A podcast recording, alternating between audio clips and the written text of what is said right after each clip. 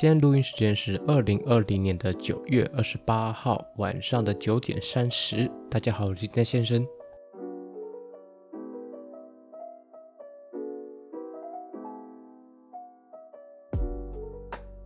最近这个礼拜天气终于开始转凉了，我终于可以熬过那个天气很热啊，然后每天都要用晚上都要用冰水才能度过日子哦。那我分配到的地住的地方宿舍又刚好是在顶楼，所以每天早上没有开冷气的话，直接都是被热醒哦，完全不用闹钟，满头汗这样子起来，然后出门上班，晚上回来刚好那个房间内就烤的被像烤箱一样，超级的闷热。而且更夸张的是那个水龙头，你有看过没有加热水器啊？只是那种完全冷水的自来水哦，它一打开直接是四十度，像个热水器烧过一样，就知道在这里太阳晒的地方有多强烈，多酷热。不过虽然很开心天气终于转凉了，不过大家就更需要的去注意一下自己的环境跟口罩有没有戴好，毕竟天气变冷了，你空气相对的干燥，那病毒就比较容易传播，而且在变冷的状况下，温度没有那么高，病毒可以存活的时间又更长了一些。所以啊，天冷虽然有好处，但是对于病毒来说就需要更加注意防范了。特别这个时期啦，就算不是武汉肺炎，还有感冒、流行性感冒这种事情，所以大家就注意好，戴好口罩，做好保湿。好，那这段时间这个礼拜台湾里面比较跟武汉肺炎有相关的新闻呢，就是台湾已经跟一个疫苗的募资平台 COVAX 签约了，然后我们之后会经由他们那个平台分配去得到疫苗。那我们先说一下 COVAX 是什么？COVAX 呢，它其实是由两个组织而合作出来的一个平台。那这两个组织呢，分别为全球疫苗联盟 （GAVI） 跟我们现在听到都有点想灌他们一拳的 WHO 这两个组织所一起合作主持的一个计划。那这个计划最主要作用就是从世界各国募资资金，然后由他们去决定去资助一些疫苗的研究计划。然后再由这些计划成功之后，制造出来之后，然后才能经由他们分配给各个国家。那这个疫苗平台不，当然不是你说你去申请就可以过了。它其实目前挑了九个计划来资助。那这九个计划呢，分别为美国的 Novavax，然后还有大家很常听到的 Moderna，还有一家 Novavax。那中国呢，分别为两家，是一家是香港大学研究的一种疫苗，那这个疫苗很特殊，我们后面讲也会稍微讲一下。然后另外一家呢是三叶草生物制药的疫苗啊，还有一家英国的，就是大家最常啊，就之前新闻很大，然后大家都常听到的牛津大学疫苗，然后还有德国的 CureVac。然后呢，还有一个默克公司研究的疫苗，不过这个后面支撑的国家有有点多，在这资料上面写，它有法国、有美国，还有奥地利这三个国家来支持他们的研究。最后呢，就是澳洲的昆士兰大学的研究疫苗。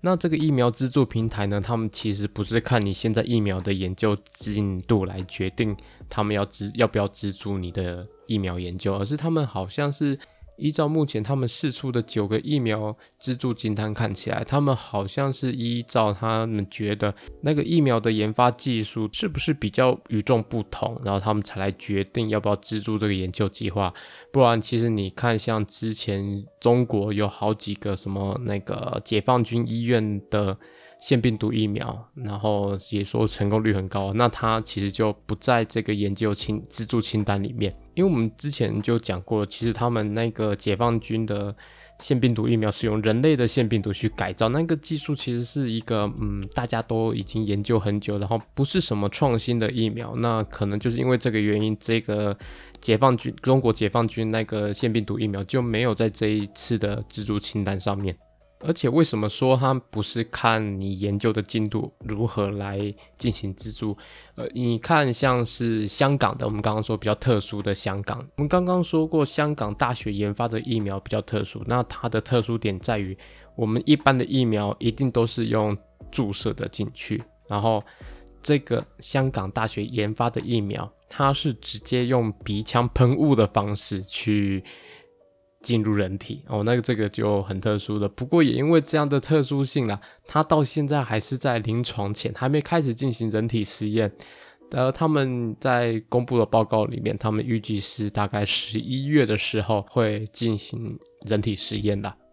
所以从这一点看起来，他们就是比较注重于那个疫苗的研究技术啊，呃，是否值得去资助。那看他们选择的种类，好像也看起来蛮平均的啦。呃，他们这样子看起来，那个疫苗的种类分别为次单位的有三支，然后 RNA 疫苗有两支，活菌疫苗两支，然后还有 DNA 疫苗一支。哦，这样看起来他们没有去单压某一种疫苗的状况，而是比较平均的去分散现在每一种研发疫苗的方式。那首先，RNA 疫苗就不用说了嘛，毕竟 RNA 疫苗是我们现在比较新的研究方式、研发方式啦，所以他也就选了两家，分别为美国的 Moderna 还有德国的 Curivac。那再来 DNA 疫苗这个技术虽然比较旧一点，但还是蛮新的，选了一家美国的 Lovovio，然后但是 Lovovio 他们刚刚看到。啊，有一个新闻就是他们暂停了疫苗的临床试验，那可能他们可能遇上什么我们之前说过的副作用的问题之类的。那我们之后再看看他们有发的新闻稿是什么样的状况。那再来就是两个比较不那么新的技术了，分别为次单位跟活菌。那我们先讲活菌。那活菌牛津大学疫苗，大家可能之前新闻都看过了。那我们之前也节目上也有讲过，那个他们最特殊的就是用黑猩猩的腺病毒当做载体来制作疫苗，而另外一家活性减毒的疫苗呢，就是默克。那这家公司跟其他不同就是。他们的目标是以口服的方式来接种疫苗，就像小儿麻痹的沙宾疫苗一样。这样的好处呢，就是接种方便嘛，嗯，只需要滴几滴，然后服用下去就好，然后不用去注射。然后我们之前讲过疫苗，所以讲过了，你用服用的方式还会让 IgA 的抗体增强。那 IgA 抗体呢，又特别是黏膜上面特别会有的，而冠状病毒感染人的时候，就是需要经过黏膜。那你的黏膜上面有特别有 IgA 抗体可以抵抗它们的时候，人就相对的不容易感染。那最后的次单位疫苗就是制造出抗原蛋白的疫苗，那分别有三种。然后美国的 Novavax 呢，他们说他们是使用分子技术来制造出疫苗，而据他们自己表示啦，那他们使用分子技术去合成的。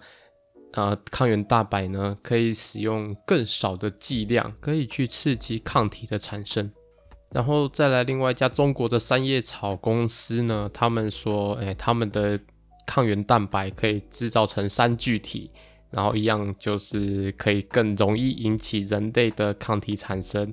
然后最后一家，他们昆澳洲的昆士兰大学，那他们以抗原蛋白比较特殊的技术呢，是那个蛋白上面有有一个分子钳的结构。那他们表示说，这个分子钳呢，可以让人体更容易去识别抗原，进而去更快的产生抗体。好，那看完这九个，我们来看一下，究竟是哪一个研发成功，对台湾会比较方便、比较好的？那先说一下我内心内的排行啦。那以种类来说的话，我第一名应该是选那个活菌减毒疫苗，然后下一个分别为次单位，然后 DNA，最后才是 RNA。那至于香港的那一个，虽然它的服用使用方式很特殊啊，就是直接喷鼻腔。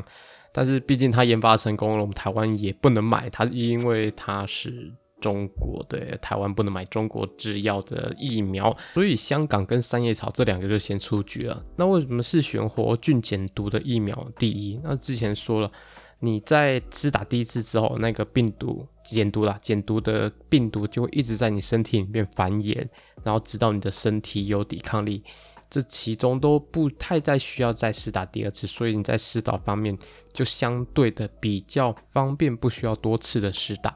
那第二个次单位疫苗呢，虽然这个技术比较古早了啦，然后但是它有一个好处就是，毕竟它的制造大家都比较熟。然后它的状况比较稳定，而且它在保存上面也没有什么其他特殊的难处。然后再来的 DNA 疫苗，嗯，那其实它在我的心目中，它的好处跟使用的难、使用上面的限制跟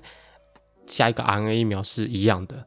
那只是 RNA 疫苗它有一个对于温度比较严苛的限制，所以 DNA 疫苗才会排在 RNA 疫苗前面一点点，而最后一个 RNA 疫苗这个就比较。诶、我觉得有点尴尬啦，因为它是现在比较新的技术，我们还不知道它能不能成功。但是我们前提是能不能成，它能成功嘛，所以这个就先不考虑。我会排它在最后，原因其实是因为它在保存上面有一个很大的限制啊。各位要先知道，RNA 其实是一个很脆弱的东西，它很容易被大自然空气中的 RNase，就是 RNA 分解酶给分解掉。它不止在大气中有，人体上面也是一大堆分解酶，我们吐个口水里面就有 RNA 分解酶可以把它分解，而且它对于温度的保存也有一定的要求啊，它至少要保存在负八十状况下面才会比较稳定。如果你是放在一般家用冰箱的冷冻库，像是负二十那一种的话，那它保存时间就没有办法保存得太长，它会裂解断掉。嗯，这要怎么形容？想想，然后你就想象是一。个电影胶卷好了，那你的身体就是看着这个 RNA 的电影胶卷去制造出抗原蛋白。那你当你这个 RNA 的电影胶卷断裂之后，那它就是看不完全嘛，它没有办法依照你心目中所设计的那一段不制造顺序制造出你想要的抗原蛋白。那你没办法制造出抗原蛋白的话，那这个疫苗相。一定就是没有作用，所以会把 RNA 疫苗排在最后的，就是这个原因。它在于运输跟保存上面需要费的心力有太多太多了。那之前有一家新闻说，哦，台湾、中国的不买，只剩下一家可以选。那我是不知道他看成哪一个名单了。不过就那新闻里面写的内容也相也是写说我们刚刚讲的保存温度的问题啊。不过就我刚刚所讲过。的其实就只有 RNA 疫苗比较有保存方面的问题，而次单位跟活性减毒疫苗，那这两个其实也是一个大家都很久以前就有用过，所以在保存温度上面，相信不会是什么太大的问题。所以就算扣掉中国的两支疫苗，然后最后我觉得比较麻烦的 RNA 疫苗之外，那我们还有五支疫苗，我们可以期待他们接下来的发展，那尽希望他们可以尽快的研发成功。好，那再来，我会在之前，我们都会再介绍一个病毒或细菌，而这一次呢，我会介绍一下一个职业，那就是我以前的本业叫做医检师。那为什么会突然要从介绍细菌病毒改为介绍我以前的本业呢？那如果各位有看最近有看新闻的话，那可能你会稍微去注意到有一则新闻，就是检验项目它要开放给很多的科系可以去执行啊，只要那个地方你有稍加经过训练认证的话，它检验项目它可以开放给兽医啊，给昆虫系啊，给生物科技系啊，什么其他上面洋洋洒洒差了好几个吧。那这个新闻一出来啊，不用说。在职的医检师一定都是大力的反对，连学校老师也大力的反对。那当然我也不例外，我也是站在反对的那一方。不过我相信，在说我们为什么反对之前，我觉得有必要让大家认识一下医检师是什么。毕竟做过也知道，在医检师啦，在医院其实是一个非常非常不会让人家去注意到的单位。那各位看病的时候，嗯、尤其是大医院的时候，大家应该都会在看完整。然后很多时候，大家都会去要去抽血，然后或者是留你的尿液，接着去检验。那这个裁剪的。人通常都是一检师，然后之后送到后面的实验室，也一样是由一检师来执行。之后发出的检验报告，也就是你在医生那边会看到的所有数值啊，你的血球数量啊，尿液里面的呃那些尿酸浓度、肌酐酸浓度，甚至里面有没有潜血，验出这些报告的人就是一检师。那在大家那么常用到，为什么大家会不太去注意到这个单位？嗯，那因为工作性质的关系，我也也可以了解啦，为什么不会去注意到？因为在一般的时候嘛，大家一定第一个看到就是医生，然后旁边就会有跟诊的护士，那大家也会经常的看到。之后你去领药呢，你也知道领药给你的那个人是药剂师。你去照 X 光，看得到里面操作 X 光机器的人是放射师，而就只有医检师，你在抽完血之后，在产生报告的这段期间，你是完全看不到他们在做什么的。虽然说还有一些是在操作心电图的时候，还有照脑波的时候啦，嗯，但是脑波应该比较少人去会用到，一般都是心电图。那些通常都会是女性的一检师，因为性别操作上的关系，因为心电图的时候你需要去呃直接碰触到病人的肌肤，所以心电图的操作通常会有女医一检师来操作会比较方便。但是因为有一些比较刻板的观念啊，很多人在认为医院里面女性大部分就是护理师，所以唯一一个呃医检师比较会让大家看到工作内容的单位，也很常会被人家误会。所以要知道你在医院里面得到所有数字的报告，就是那些数值啊，浓度多少，数量多少，有没有被细菌感染，然后阴性、阳性那一些。都是由医检师所检验出来的，所以从这一点就可以知道，医检师其实在医院里面是一个还蛮重要的单位。一旦有一些检验数值错误，它会影响到医生的判读。尤其现在医院里面的医疗很多都是会是依赖你检验出来的数字来确定你身体的状况来做医疗。好，那稍微解释一下。医检师的工作内容跟重要性之后，我们来讲讲为什么这一次新闻出来之后会有这么大的反弹，会影响到工作权利这一点先不谈，毕竟那个是医检师是一个需要考执照职业，那大家也是念过很多书才去考上执照的。那你现在说经过一个检验训练，就让其他科系可以去同样的去执行检验业务，那不用说，大家都嘛一定会反弹。那我们从被检验者，也就是病患这一方面去说好了。检验其实它不是说你把检体送进去，它给出数值，它就直接发报告就好了。一个合格的一检师，他除了直接去发报告之外，他还要去看一下你所检验出来的数值是不是正常的，也有可能就是机器突然有问题。你所检验的数值，因为机器的关系，原本是正常的，结果变成异常。不过这还不打紧，反正变成异常，那就是，呃，大家多多做一顿检查，发现异常，多浪费一些医疗资源而已。而比较糟糕就是，你原本是异常的，结果因为机器的原因变，结果它是变成正常的，那这个就是一个比较严重的状况，那就代表是，呃，你其实是有病的。但是因为机械关系，结果你是没有病，那医生看了你数值，哎，你没有病啊，那当然就直接放你走，直接放你过了，那当然就是延误了医疗的时机。而一个合格医检师，他是会从其他的数值去发现说，这个数值其实是因为一切关系而被低估的，而病人的状况、身体状况其实是有问题的。检师就是这样一个作为把关的一个存在。那除了把关的作用之外，那其实原本应该还会有一个作用，就是。